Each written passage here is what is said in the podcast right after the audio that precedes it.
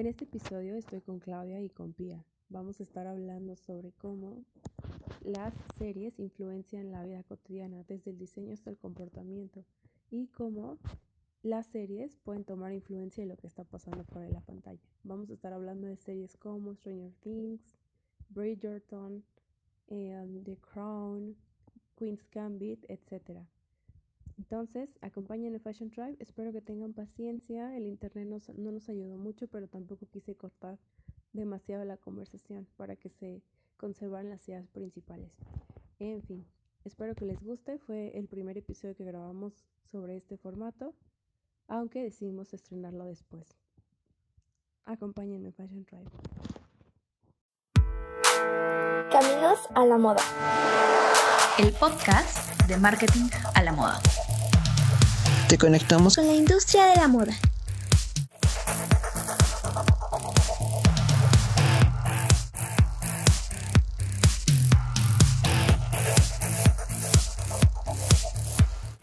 Hola Fashion Drive, estamos en, el primer episodio en conjunto del podcast Caminos a la Moda y está conmigo parte de la Fashion Tribe, del equipo principal, está Pia y está Clau.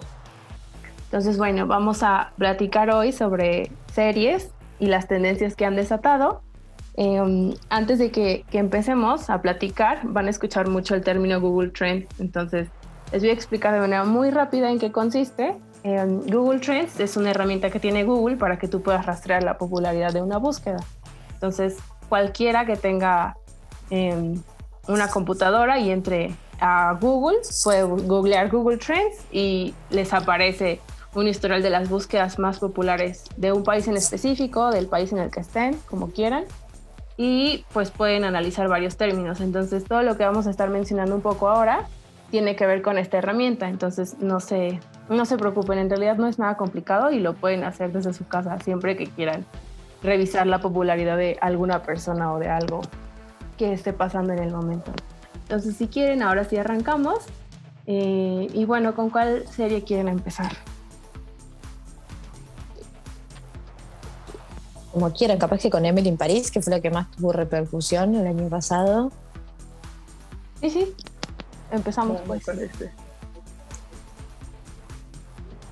Pues bueno, ya sabes que... Sí, sí, tú, tú, Bien, lo primero que te tener en cuenta de Emily Paris, que creo que siempre lo que, que remarcamos y hacemos como, como súper hincapié es tener en cuenta quién es el estilista detrás.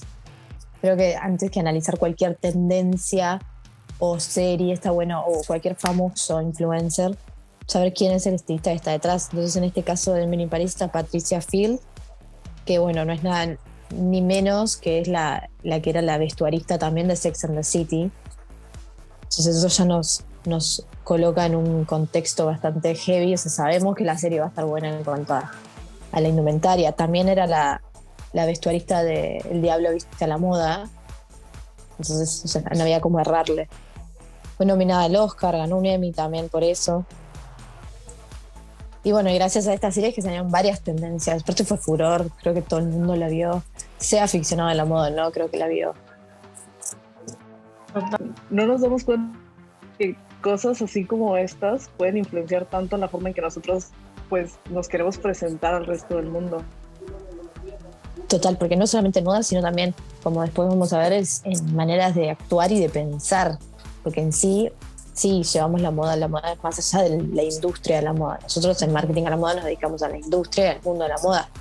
Pero estas series funcionan en todas maneras de obrar, actuar y de sentir. También su melena fue clave, el peinado, el no make-up look, que también, que es como que ella tiene un look, eh, un maquillaje muy natural, pero está maquillada. Eso también eh, fue furor este año de tanto de pandemia eh, después hace muchas referencias a la moda. Por ejemplo, hablamos mucho de París, hace mucha referencia tanto a las prendas, eh, cómo es la cultura parisina, también se ve mucho en la, en la serie. Eh, ella hace mucha referencia a Gossip Girl también.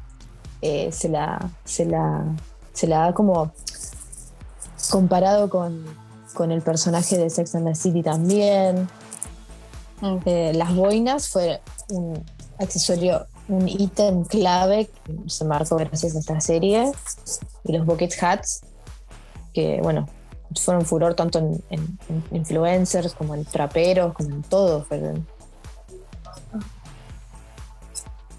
Esto que dice Claude de, de cómo no nos damos cuenta de lo que las series hacen, eh, ahora que investigaba para precisamente el capítulo, eh, que es una, una agencia que se dedica a esta parte de la investigación de las tendencias, hablaba de cómo eh, screen, de- dicen screenwear becomes the new streetwear, que es como la pantalla se vuelve el nuevo streetwear. Entonces, totalmente. Total. Ahora con la, con la pandemia, pues la verdad es que las marcas se han eh, relegado a la pantalla porque es lo que nosotros tenemos todo el tiempo. Como no salimos a la calle, pues Sí. no hay otra manera de, de promocionar o de quizá, eh, por ejemplo, esto que hacen los fotógrafos de, de street style, pues ahora no se podía hacer, ¿no? Entonces, ¿qué es lo que queda para que Ujú. yo promueva mis tendencias como marca?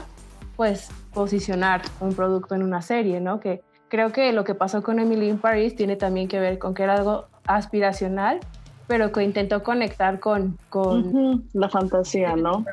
Sí, y que intentó conectar con gente low cost.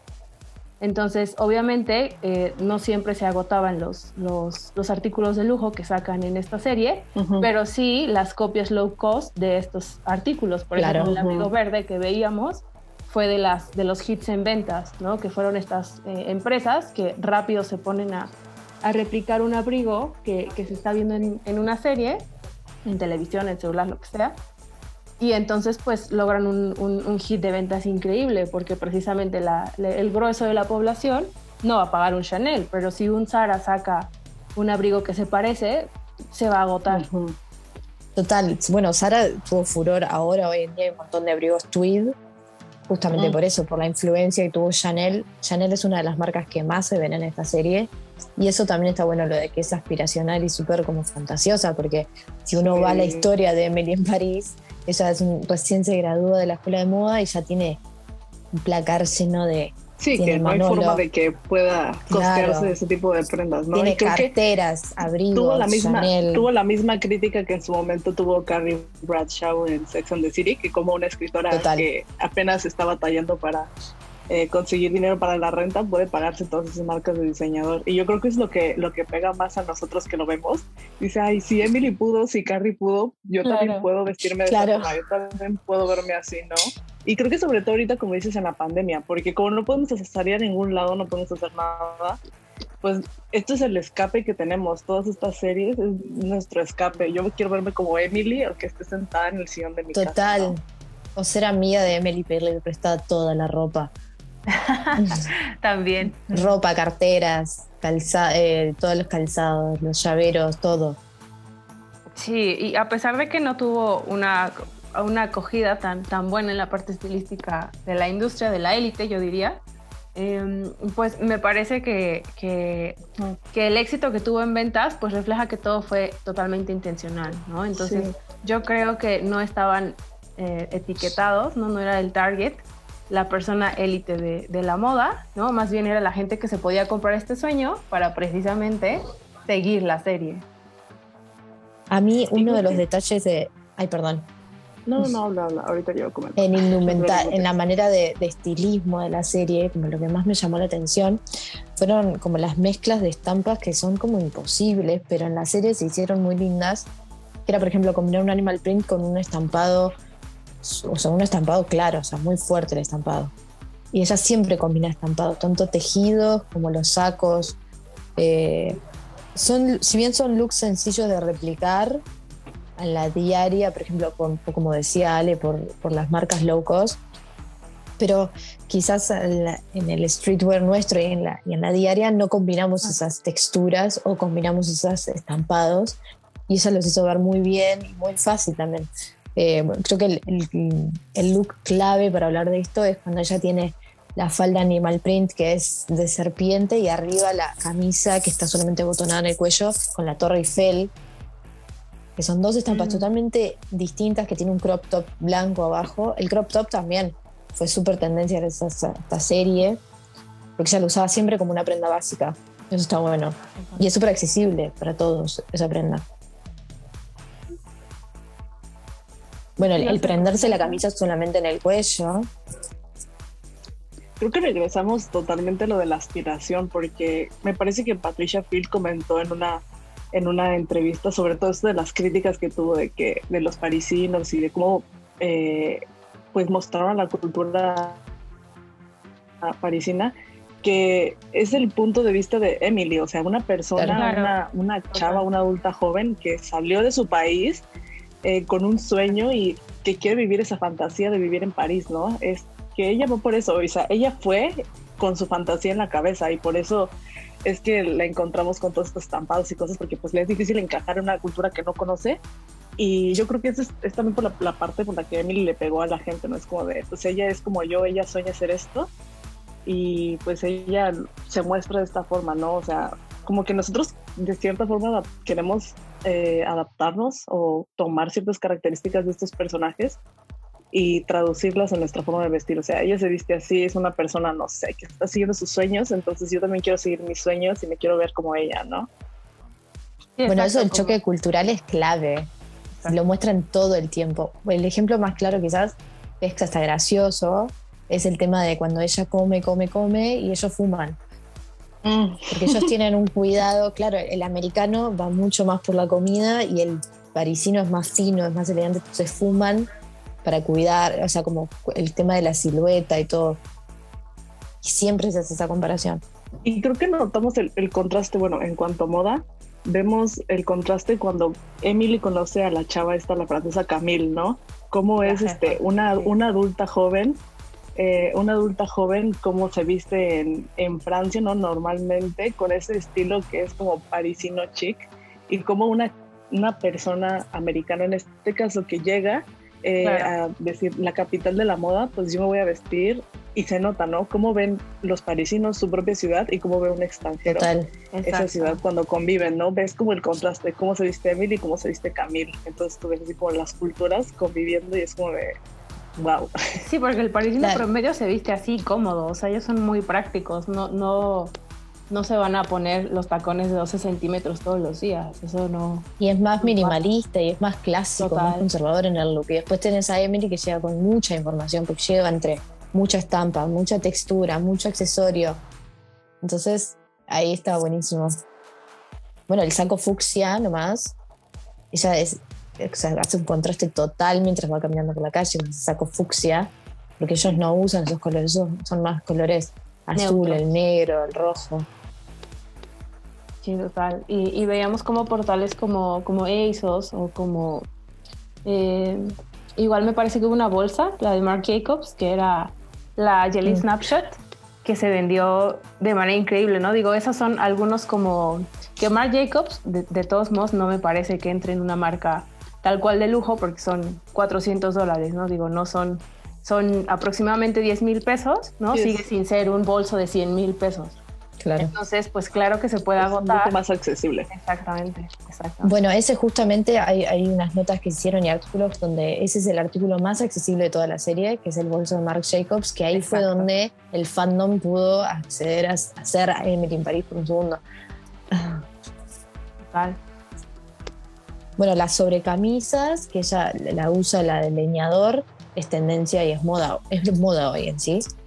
Eh, Sí, que, que ya se Bueno. había ido, porque ya no la veíamos. mm, bueno, acá ahora en Uruguay que estamos llegando a invierno es moda, Ah, bueno, sí, no, aquí en- 100%. Después las camperas bomber. Bueno, la estampa Vichy, que es, que es la estampa parisina, digamos. Se ve mucho en la serie cuando ella se pone el saco blanco y negro y la boina roja. Bueno, chaquetas tweed haciendo alusión a Chanel. Sacos a cuadros. Sí, las Después, buenas rojas eh, fueron sobre todo como esta manera de, de sentir que adoptabas el estilo parisino nada más con un accesorio, el- ¿no? Porque El típico cliché, ¿no? Una Exacto. boina ya automáticamente te remite a algo de París, francés. Exacto. ¿Qué les parece si Total. pasamos a la, a la siguiente serie? dale. Vamos a hablar de Stranger Things, que fue, digo, ya tiene un poco más de tiempo, no es tan reciente, pero Ujú. igual se quemaron el, bueno, yo no diría que se lo quemaron, pero explotaron lo más posible eh, la marca, El look, varios, el look varios de los 80. Claro, varios retails, varias marcas. Este, me parece que sacó Gap. Sacó colección con ellos, Nike, eh, Levi's, H&M. Creo que hasta, hasta Louis Vuitton sacó una camisa, una camiseta en un desfile con un póster de Stranger Sí. de Things. Stranger Things. Sí, Nicolás Gesquier. Sí, sí. Sí. Y después Gucci toma también ciertas tendencias de la serie, como pues, por ejemplo los anteojos de la abuela que se le dicen que son los grandotes, que son los que usa hoy. O sea, que están en Gucci hoy. Que Total. son clásicos de los 80. Y creo que, ah, digo, pasando como un poco el, el hilo, en Emily in Paris hablábamos de la aspiracionalidad, ¿no? De, de la parte aspiracional, de comprar el sueño. Y Stranger Things tuvo éxito total como- porque al final sí. es la nostalgia, ¿no? Y es Claro. como algo más, más, más mundano, o sea, más para el, un público en Mortal. general, o sea, sí, o sea, Totalmente. que nos alcanza a todos, ¿no? Que puedo comprar Claro. en tiendas que salieron en la De serie. manera como- masiva. Vemos como Eleven se metió a un Gap a comprar su ropa, entonces como de, ah, pues es más accesible, ¿no? Entonces, como que llegaron a ese público. Mismo la- las estilistas, en los primeros capítulos es Kimberly Adams, la encargada del estilismo de Stranger Things, eh, lo que hacen es ropa normal de los 80, o sea, es una fiel copia, no, no es aspiracional, no es nada. Y después, bueno, eh, las otras dos chicas que se quedan a cargo también intentan lo mismo. Entonces también eh, pega fuerte con el tema de la nostalgia, porque es una copia, aparte de la clase media, Claro, exactamente es eso. Y sabes que va de la mano ahorita que está muy en boga comprar second hand, entonces todas esas prendas de los ochentas las encuentras en un bazar, las encuentras, o sea, en Instagram, en, en resale también encuentras todas esas prendas que estaban en los ochentas, dices, de aquí soy, la voy a comprar. Y a veces gastas la mitad de lo que costó originalmente, ¿no? Y es como, pues todo el mundo lo puede hacer, todo el mundo puede vestirse así. Bueno, uno de los tonos que sale como muy en tendencia con esta serie es el tono rosa cuarzo, que, que, bueno, Nancy, lo, que es una de las, de las estrellas de la serie, lo usa mucho. Después, bueno, el vestido icónico, digamos, de Eleven, que es rosado, cuarzo también. Y después, bueno, pila de diseñadores lo tomaron, por ejemplo, Simón Rocha también, Jeremy Scott, toman todo ese, color que está buenísimo, los tonos pasteles, tanto de la época de los 80, que hoy son furor. Total. Y eh, ahora que igual revisaba información al respecto, eh, había un, un comentarista de, de moda que decía que, bueno, un periodista de moda que hablaba al respecto de esta parte de las series y las tendencias, cómo podían terminar en éxitos en ventas, y decía que parte de la estrategia tenía que ser que fuera algo de culto y que no se inundara el mercado con matar su imagen. Entonces ahora lo vamos a ir viendo, ¿no? En todo lo que vayamos platicando, que creo que sí son, son series que apelan al final a un nicho específico. Por ejemplo, Stranger Things apela totalmente a la parte de la nostalgia y a la gente que se identifica o que le gusta la parte de los 80. Porque quien no disfrute ese estilo, quien no disfrute esa estética, ese tipo de cultura, lo más probable es que no vea la serie. Sabemos que los mensajes son recibidos cuando los dirigimos a un público, ¿no? En, en mercadotecnia y en comunicación, pues nos enseñan este tipo de cosas. Porque si tú diriges la, una, una frase, ¿no? Como un- una serie a todo mundo, pues nadie se apropia del mensaje. Como estas series al final van dirigidas a alguien, a- la gente se apropia del mensaje, se apropia del estilo, de la tendencia.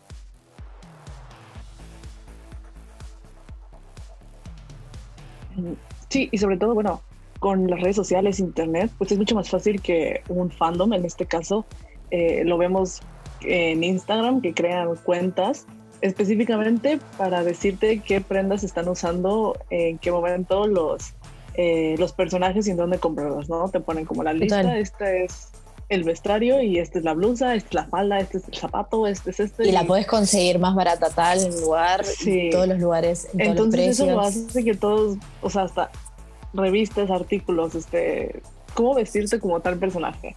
Eh, y pues es es súper sencillo, o sea, nada más te metes, lees, das clic y empiezas a buscar ahí en el sitio web, en la tienda donde te redirige, ¿no? Y ya lo compras.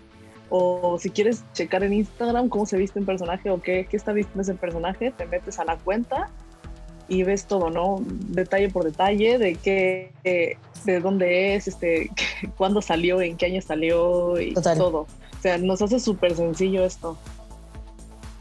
Bueno, las medias retro, creo que fue también uno que está hasta el día de hoy, que se usan ahora las medias largas con campeones All Stars, los Converse, fueron gracias a esta serie. Después todo lo que es jean, jean en campera de jean, los mom jeans, que los usa Winona Ryder un montón en la serie, eh, las polleras de tiro alto con los botones en el frente, que los usa Nancy, también fueron súper tendencia. Este, los jeans, bueno, los jeans de tiro alto también, que se vinieron para quedar. Después las gorras también, que creo que fueron un ítem clave que los usa uno de los personajes, uno de los chicos, eh, que es un ítem súper trendy que sirve para complementar cualquier look casual, que también hasta, bueno, después lo vamos a ver más adelante con la otra serie, pero también las gorras son un ítem clave en tendencia gracias a las series. También lo fue en Emily París. Sí, total. Y vemos como, pues, este, esta forma, ¿no? En la que las, las marcas, de, o sea, las productoras, pues pueden después lucrar con las licencias, porque hubo varias cadenas de retail eh, a nivel nacional. Por ejemplo, aquí no me acuerdo si, si en México hubo, pero eh, Falabella, Falabella sacó en Sudamérica eh, varios artículos con la licencia, ¿no? Entonces, eh, pues se vuelve doblemente redituable crear una serie así, además de, de lo que genera para Netflix, pues después genera para la marca el hecho de estar vendiendo todas estas licencias, que no es poco dinero el que, el que se genera con esas Claro. regalías. Bueno, después otro, otro ítem que podemos ver clave de la serie, que después es tendencia, son también las blusas románticas con vuelos, ese, ese cuello Peter Pan que usamos hasta el día de hoy. También Mm. se ve mucho en las series. Después están, bueno, las sombreras que vuelven. Los chalecos tejidos y los chalecos eh, como puff. Sí, el chaleco Sí, tejido. como toda esa moda más casual. Sí, o sea, es, es toda esa moda más casual, eh, streetwear de los ochentas. Que es como ya, o sea, ya es, ya es ley, ¿no? Si voy a poner algo, me voy a poner mi mom jean con mis tenis, Y mi t-shirt con mis blanca. Converse y mi playera, mi sudadera, ¿no? Sí. O con un logo de la NASA. Claro, también. Bueno, y los waffles también fueron furor gracias a esta serie. Mm, los egos. Sí. Eh, también, eh, Sí, sí, sí. no solamente hablamos de, de- de- de indumentaria cuando hablamos de las tendencias que surgen en las series, hay muchísimas otras cosas. Esto fue justamente un elemento gastronómico que se hizo furor gracias a esta serie. Claro, sí, total. ¿Quieren decir algo más de, de, de Stranger Things o quieren que pasemos a la siguiente serie? Yo creo que con eso, pero creo que la podemos ligar un poco con, estaba comentando aquí hace rato antes de empezar, que se puede ligar un poco con The Crown, porque es como la misma época, pero es el lado completamente diferente, ¿no? Bueno, sobre todo esta temporada que fue con Claro, la sí, princesa la Diana. O sea, son los, ochen, los ochentos, pero es como la otra cara de la moneda. O sea, ya vimos con Stranger Things Total. todo lo accesible, el, y ahora es con, con la princesa Diana y The Crown, todo la moda de los ochentos, pero del, del lado del lujo, ¿no? Claro, tenemos los 80 clase media y después los 80 clase alta nivel realeza. Va de un punto al otro. Y volvemos otra vez a esta parte de, la, de, de lo aspiracional. también. Pero después tenemos looks de la princesa Diana que Sí, también yo- bajan a lo, a la- a lo normal también, porque Ujú. bajan a claro. tierra muchísimos Sí, looks. yo creo que ese fue el, el éxito, ¿no? Que ya conocemos nosotros siempre a la princesa Diana, siempre la hemos tenido como eso, de que fue un icono de moda y que siempre va a ser un icono de moda y que de las dos formas, ¿no? Del lado de cuando tenía que ser princesa y de cuando era mamá. Entonces, cómo ella podía ah, vestirse de estas dos formas y cada uno encuentra, o sea, una inspiración del look que quiere, ¿no? O sea, Diana con sus tenis, sus sudaderas, sus biker shorts, yendo Total. a jugar con sus hijos al parque. Pero de este lado, Diana con un vestido en un baile, o sea, súper elaborado. Y sus perlas, ¿no? Sí, Y las perlas también fue algo que tuvo bastante aumento en búsquedas. Me parece que en Google Trends estaban como por arriba del 150% más, o sea, más del, del doble de, de, búsquedas más sobre, sobre las perlas, que fueron accesorios que volvieron o una tendencia que volvió después de, de, de esto, ya después lo vamos a platicar, ¿no? Con Bridgerton. Pero sí, o sea, esta parte de la nostalgia por estilos antiguos o por ese tipo de lo que les hice hace rato, ¿no? Como accesorios que puedes adoptar y que ya con eso te sientes un poco parte de la tendencia. Bueno, la marca Barbour, eh, según List, también eh, subió un 39,4 en búsquedas. Es una, era una marca que había quedado medio que en el tiempo, porque es indumentaria de casa y de, y, y de campo. Y gracias a estas series que vuelven prendas clave que se usaron en la serie a, a estar en el número uno en el buscador de, de, moda del mundo. Las botas de lluvia también es uno de los más buscados por la lista eh, por list. El suéter, el suéter de, del estampado de las ovejas, que lo han hecho, digo, se, se hizo un Mm. poco viral y pues han salido varios eh, como videos intentando replicarlo.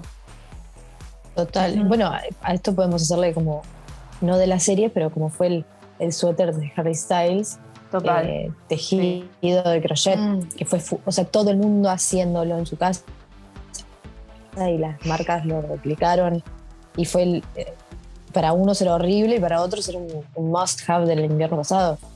Sí. Lo mismo que el pantalón a cuadro rosa cuando patina eh, la princesa Diana, también. Sí, creo que las marcas, a pesar de que se quejen mucho a veces del de, el impacto que no pueden controlar o, o, que les cuesta más trabajo de adaptarse a lo digital, digo, comparado con los medios tradicionales, yo creo que las, las marcas tienen hoy en día, sobre todo las marcas de moda, bueno, cualquier, cualquier marca, que esto, esto digital, por ejemplo TikTok incluso, vuelve tan masificable una tendencia que no se imaginan, o sea, las marcas a veces no se dan abasto para algunas tendencias, ¿no? O, los proveedores de, de, telas de este tipo, por ejemplo, para lo de Harry Styles, ese tipo de telas, ese tipo de proveedores, pues claro que les fue bien un rato, ¿no? Entonces creo que también hay que ver las ventajas que tiene esta parte, eh, pues de la pantalla, lo que decía List, ¿no? Que, que ahora la pantalla, pues es como la nueva pasarela, la nueva alfombra, la nueva, la nueva, pues sí, la nueva Total. calle, ¿no? para poder mostrar tu marca, para poder promover una tendencia en un material, algún botón, no sé, todo ese tipo de cosas, ¿no? Que al final es, es una cadena enorme que pues se ve afectada por un TikTok, ¿no? Que a lo mejor puede ser algo, digamos, insignificante para algunas personas, pero al final es lo que, lo que hace que se vuelva tan masificable, tan inmediato todo el impacto. Bueno, el vestido blazer también, que, es clave en la serie de Diana. También, Balmain es, es, es una de sus prendas eh, de todas las temporadas, el vestido blazer. Después está, bueno, la calza biker, no hay duda, que era como muy, muy clave de la princesa Diana, que hasta, hasta hoy se está usando muchísimo. Bueno, los jeans, que ella usaba los jeans de una manera súper informal. El cuello de tortuga también. Bueno, el Little Black Dress que ella usa, que es el, el vestido negro cortito, es, es, un básico de armario para todos. Eh, con The Crown y con la princesa Diana, en Londres específicamente, eh, antes y después de la serie se un incremento en búsqueda y compra de sportswear que la gente ya ni siquiera había buscado, comenzaron a buscar sudaderas, eh, tenis, calcetas, gorras. En Londres y subió, o sea, de una forma que nadie se esperaba la búsqueda de esos porque pues todos se querían vestir como Diana en el parque. Claro. Bueno, y las gorras también. Las gorras, hoy usamos más las gorras deportivas, pero también son un ítem de, de esta serie. Como que todas las series aportaron un estilo de gorra muy distinto, pero en sí la gorra fue un ítem clave, porque tenemos con Emily in Paris el, la bucket hat y la boina. Después tenemos eh, la gorra más tracker, digamos, que es la de Stranger Things, y ahora es la gorra deportiva que usaba Diana eh, con la insignia y con, de, mm. de, del béisbol. no sé cómo lo ven ustedes, pero me parece que también las series se alimentan un poco de lo que ya está en la calle, ¿no? Porque el cuello de tortuga tiene unos años, ¿no? Bueno, sí, un, par de años que regresó y entonces lo vemos en todas estas series, ¿no? Es, es, es algo que se repite y se repite. Entonces, no sé cómo lo ven ustedes, me gustaría escucharlas, pero creo que también la parte de estos estilistas se tienen que fijar también en lo que ya está, para que no se sienta tan desconectado lo que están poniendo en la pantalla con lo que está pasando en, del otro lado de la pantalla, ¿no? de nuestro lado. Sí, total, intentan potenciar el mercado actual siempre y cuando esté en, o sea, resuene con la época que están trabajando y que sea la que esté como ambientada la serie, pero sí, totalmente de acuerdo. Sí, siempre tienes que buscar, es que, bueno, lo que eh, de muchas entrevistas con estos estilistas que trabajan para estas series que he notado es que eh, que dicen es que muchas veces sí se tienen que enfocar mucho como en la época y que porque es algo de pues es algo de época se tienen que vestir los personajes como se vestían esas personas en ese tiempo pero que siempre tienen que incluir algún toque de modernidad porque o sea siempre tienen que recurrir un poco a, la fantasía y en cómo esas nosotros ahora vemos a esas personas de antes o sea cómo nosotros vemos que se vestían antes para que nos llame la atención a nosotros. Hacen las necesidades actuales, pero a su vez generan, o sea, genera esas, estas necesidades de, la nostalgia y va. Perfecto. Pues vamos a pasar entonces a la siguiente serie, que es Bridgerton. Dejamos las dos. Ah, bueno, es que no son las dos mejores, pero son las que más me gustan al final. Eh, de, los estilistas de, de esta serie, Pia. Sí, bueno, mira, te cuento. De Bridgerton, la estilista es Ellen Miroshnik, que es una neoyorquina. Hoy tiene unos 72 años. Y bueno, eh, en sí, ella es la, como la, encargada y la directora del vestuario, pero lo que tiene Bridgerton, a diferencia del, resto de las series que hemos hablado, es que era un equipo de vestuario conformado por 238 personas. Es una locura. Eh, tuvieron cinco meses trabajando sin parar y crearon 7.500 piezas, eh, donde solamente 5.000, solamente, donde 5.000 salen en pantalla. Eh, la protagonista usa 104 prendas en total a lo largo de la serie.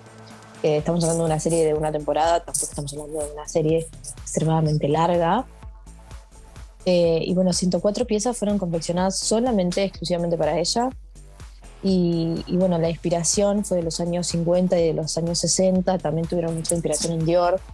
Eh, la estilista lo que hace es, por ejemplo, juega mucho con los colores eh, en las prendas de la protagonista. Entonces, a medida que ella va madurando, es que van oscureciendo los colores en sus trajes.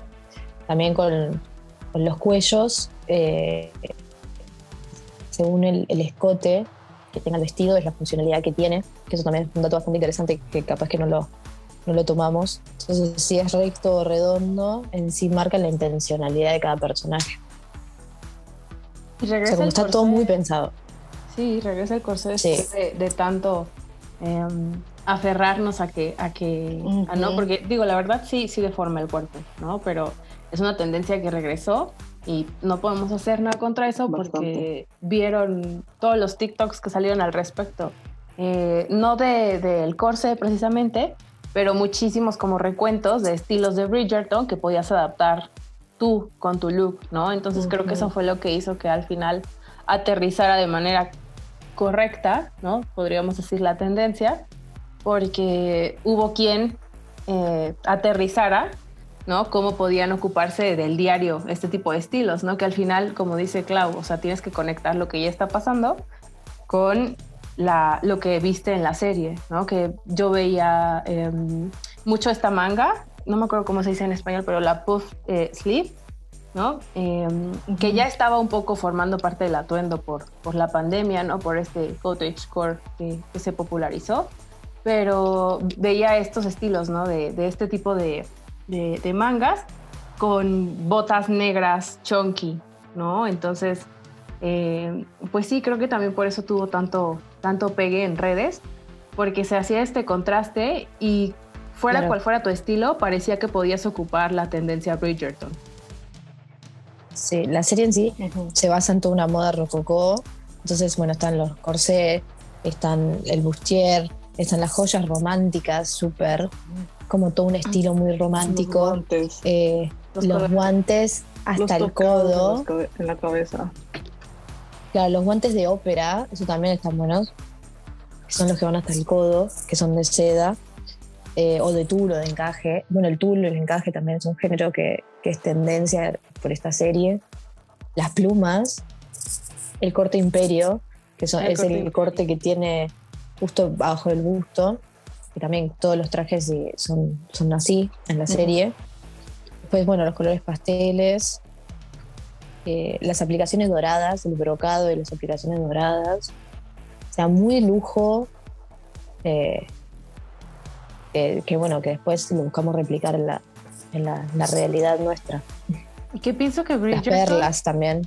eh, o sea, a pesar de que era algo tan lujoso, aterrizó de manera, digo, no, no sé si mundana sea la palabra correcta, porque yo lo que vi de manera popular, ¿no? Y que revisé ahora para, para el episodio, eh, los artículos populares eran como artículos chiquitos, artículos baratos, artículos que era fácil como conseguir o tener varios para adaptar a looks distintos, ¿no? Entonces, a pesar de que vemos mucho, obviamente, eh, la opulencia en la serie, pues es una, es una tendencia que aterrizó de manera muy mortal, co- como decíamos hace rato con, con Stranger Things. Y sabes lo que yo noté también, que no solo es comprarla, sino que hacerla. Eso con Bridgerton, yo creo que vi mucho eso de replicar este vestido de Bridgerton y, o sea, cómo hacer este look eh, que usó Daphne, pero obviamente la mitad del precio que te costaría comprar algo así, ¿no? O sea, hacerlo comprar las cosas y replicar tus tortillos cortina.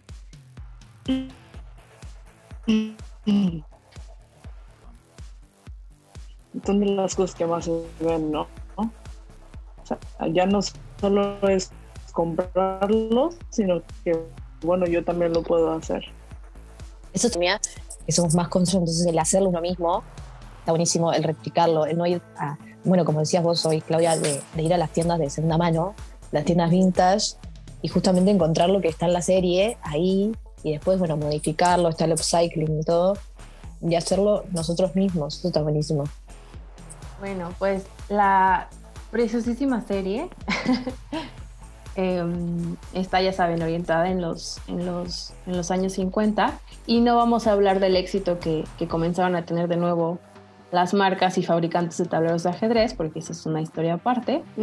Eh, pero sí, o sea, al igual que en, que en, que en Bridgerton, hubo muebles que también se, se, en la parte de diseño se agotaron, ¿no? Tanto de Queen's Gambit como de Bridgerton, porque vemos que las tendencias, pues como decía Pia hace rato, o sea, no, nada más tienen que ver con lo que traemos puesto también. Para cerrar la parte de Bridgerton, lo que les decía era que, eh, y conectándola con Queen's Gambit, ahora que leía uno de los artículos de las tendencias en Bridgerton, hablaban de los muebles, que como dice Pia, al final no es, muebles que también se agotaron, ¿no? Que al final no es, mm, no, no es que las tendencias solo estén en lo que vestimos, también en, en lo que tenemos en casa.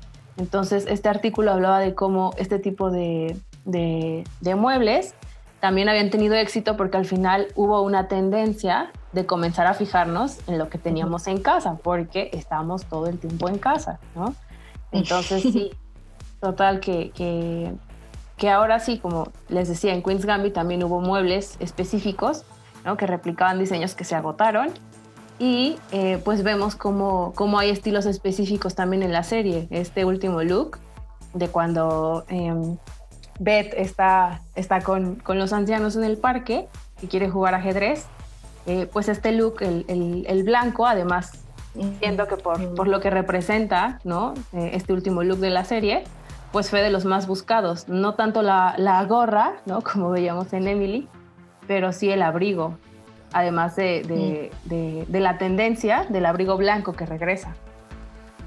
Y todo el look mono- eh, de monocolor. Exacto.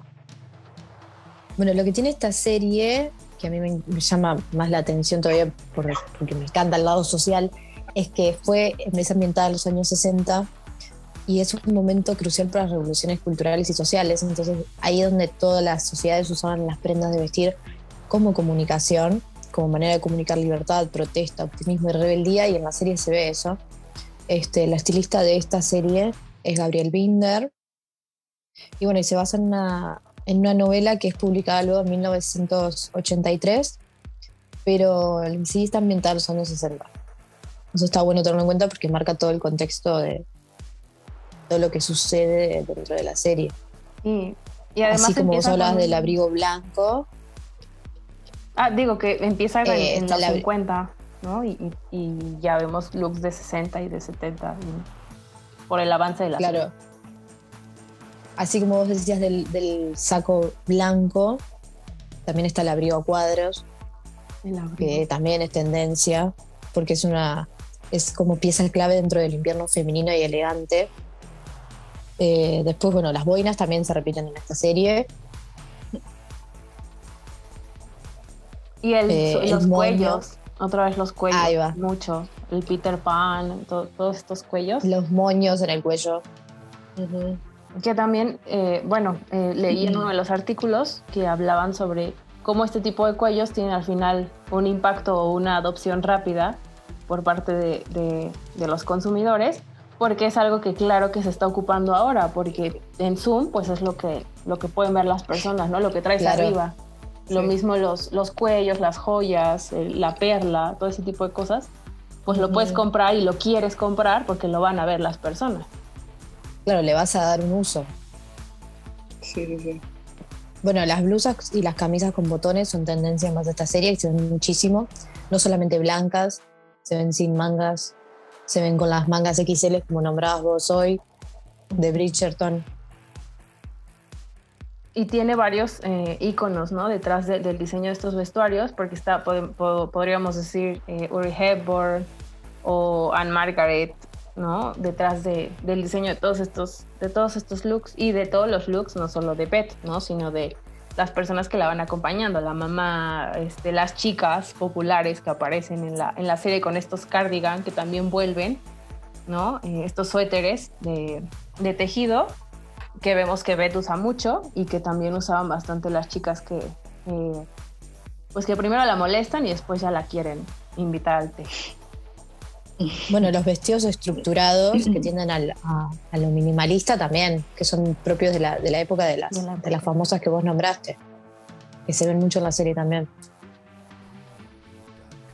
Sí, que como dices, Pia, esto, esto que vemos en la pantalla pues habla de lo que se estaba viviendo, porque este tipo de, Total. de estilos minimalistas pues hablan de algo que estaba pasando en la sociedad. Y sí, pues podríamos, podríamos cerrar el, el episodio diciendo que pues me parece que la frase de Liszt es increíblemente atinada, ¿no? A todo lo que va a estar pasando, porque solo es el comienzo de, de, de algo, ¿no? No, no. La verdad es que pocas personas que yo conozca siguen mirando la televisión o programas que transmitan solo en televisión. Entonces sí, definitivamente las marcas, los proveedores de materiales para estas marcas, tienen que fijarse también en lo que está pasando en la pantalla, porque entonces pues pueden saber qué es lo que van a, estar vendiendo o qué es lo que los clientes van a estar pidiéndoles. Tanto un retail que, te encarga cierto tipo de estilos en las prendas, a lo mejor un- un- una maquiladora que te encarga cierto tipo de telas o de botones, ¿no? Que a lo mejor, por ejemplo, botones con perla, ¿no? Porque son los que se están ocupando aquí en el cuello arriba. Entonces sí, o sea, me parece que es algo importante que también las, las personas de la industria, ¿no? De, de- que piensan en estas tendencias, pues tienen que estar al pendiente, porque igual si tienen una marca pequeña, hay que estar al pendiente de lo que está pasando en el círculo de su, de su cliente meta, ¿no? No a lo mejor en Sí. todas las series de todo el mundo, pero sí saber qué es lo que tu consumidor está viendo. Sí, totalmente. Uno de los consejos que podemos dar así 100% es para estar al tanto del mundo de la moda actual. Hay que estar al tanto de las series populares, como hay que estar también al tanto de, bueno, de los influencers, quienes que las marcas le están enviando sus prendas y todo. Pero sin duda las películas, las series actuales que son populares, nos dan mucha información, justamente como decía Ale, porque nosotros tenemos que saber qué es lo que está pasando hoy para darle a nuestro consumidor lo que ellos quieren, porque ya no es la marca quien eh, dice, bueno, esto se va a usar, no, es el consumidor el que nos da las pautas de lo que quieren. Entonces hay que estar 100% al tanto de, bueno, qué es lo que está consumiendo ese consumido, para valga la redundancia, que consume a diario para darle justamente eso. Y más con la cantidad de pequeños emprendedores que hay hoy en día, por suerte. Total. Que todo, y, y, que está todo el mundo haciéndose las cosas en casa y, y que tenemos más Sí. tiempo, bueno, invertir ese tiempo que tenemos en consumir contenido de calidad que realmente nos nutra como, como, como referentes o como personajes dentro de la industria para darle a nuestro consumidor, a nuestro cliente lo que realmente qui- quiere.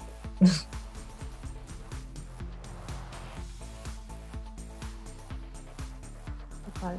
¿Tú, Clau, quieres comentar algo para cerrar? Mm.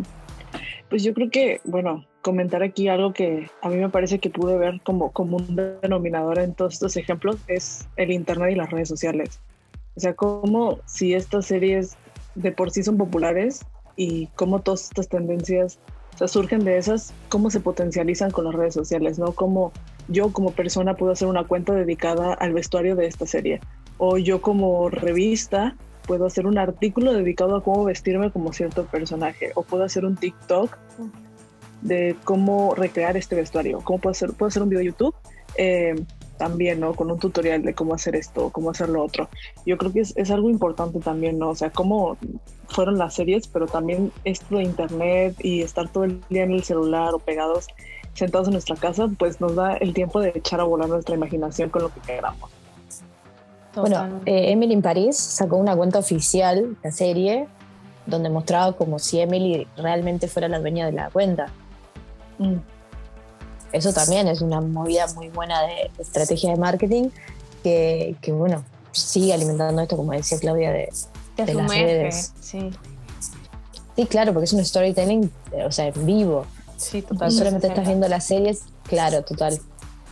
Y es lo que estaba leyendo yo, que es como el punto de convergencia entre televisión o series y, mo- y moda y lujo, que ambas se tratan de, de contar una historia, de contar, de contar experiencias, y es la forma en la que estos se encuentran como este punto de convergencia.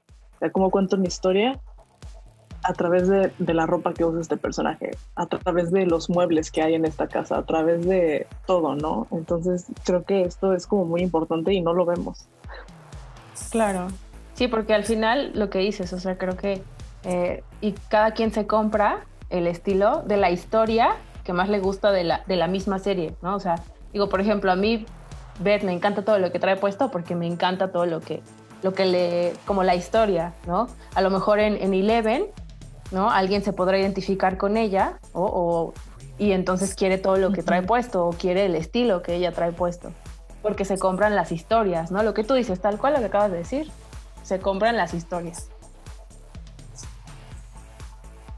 Bueno, pues para cerrar entonces, ¿cuál fue la tendencia favorita de todas las que acabamos de platicar para ustedes? O las que ustedes sí adaptaron a lo que, a lo que usan. Bueno, a mí me gusta mucho el tema de los gorros, pero más tirando a, a quizás el tracker de, de Stranger Things. No tanto al bucket de Emily. A la boina. ¿Cómo dijiste que les dicen en, en Uruguay, Pia? Pescador, gorro ¿Cómo, pescador. Ah, es De pescador. No suena mejor de pescador que bucket, de plan. Bueno, las botas de Clau. lluvia también. Me- Están buenísimas. También. ¿Tú, Clau? Yo creo que lo que mi favorita, yo creo que yo soy una persona súper casual, entonces yo creo que mi favorita sin duda es todo lo que es la moda de los ochentas, je- mom jeans, tenis, Mom botas, sudaderas enormes, todo eso. Los Converse. Súper Sí, versátiles yo creo que esa, es mi tendencia favorita, los ochentas. Yo diría que mm, me gusta mucho el mom jean porque creo que es eh, como en la parte casual, lo que siento que te favorece mucho a- al físico y que es muy cómodo. Eso me gusta, que tiene como de los dos lados tiene la ventaja. Y el abrigo blanco de Beth. Yo no puedo con el último look de la serie. O sea, para mí fue como... Entonces sí, el, el abrigo blanco, porque también me parece que esa parte de darle luz a la cara y, y le queda bien a las dos, eh, como a los dos tipos de test, digamos, porque pues les, da, les da luz. Entonces ese look, no tanto quizá la boina, ¿no? Pero eh, sí, me gustó muchísimo el, el abrigo blanco y toda la parte del minimalismo a mí me gusta bastante. Entonces sí. Pues bueno, Fashion Tribe, oficialmente acaba de terminar el primer episodio en conjunto de Caminos a la Moda, el podcast de marketing a la moda. Y bueno, si quieren que hablemos un tema en particular, mándenos un mensaje por directo. Y bueno, eh, a Claudia la encuentran en Instagram como Es arroba, arroba Claudia Morga con doble A al final. Ok. Y a Pia, A mí es Pía Cabral, doble A en Pía, y así, arroba Pía Cabral. perfecto. Y a mí me encuentran como Oreo a la Moda en Instagram y Marketing a la Moda, que somos todos nosotros. Entonces, pues nos estamos viendo, bueno, escuchando Fashion Tribe y cualquier cosa que quieran que platiquemos aquí, nos mandan un mensaje. Hasta el siguiente episodio.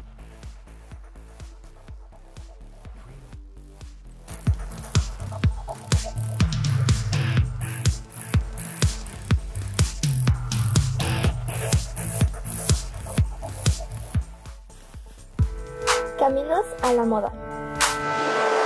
El podcast de marketing a la moda.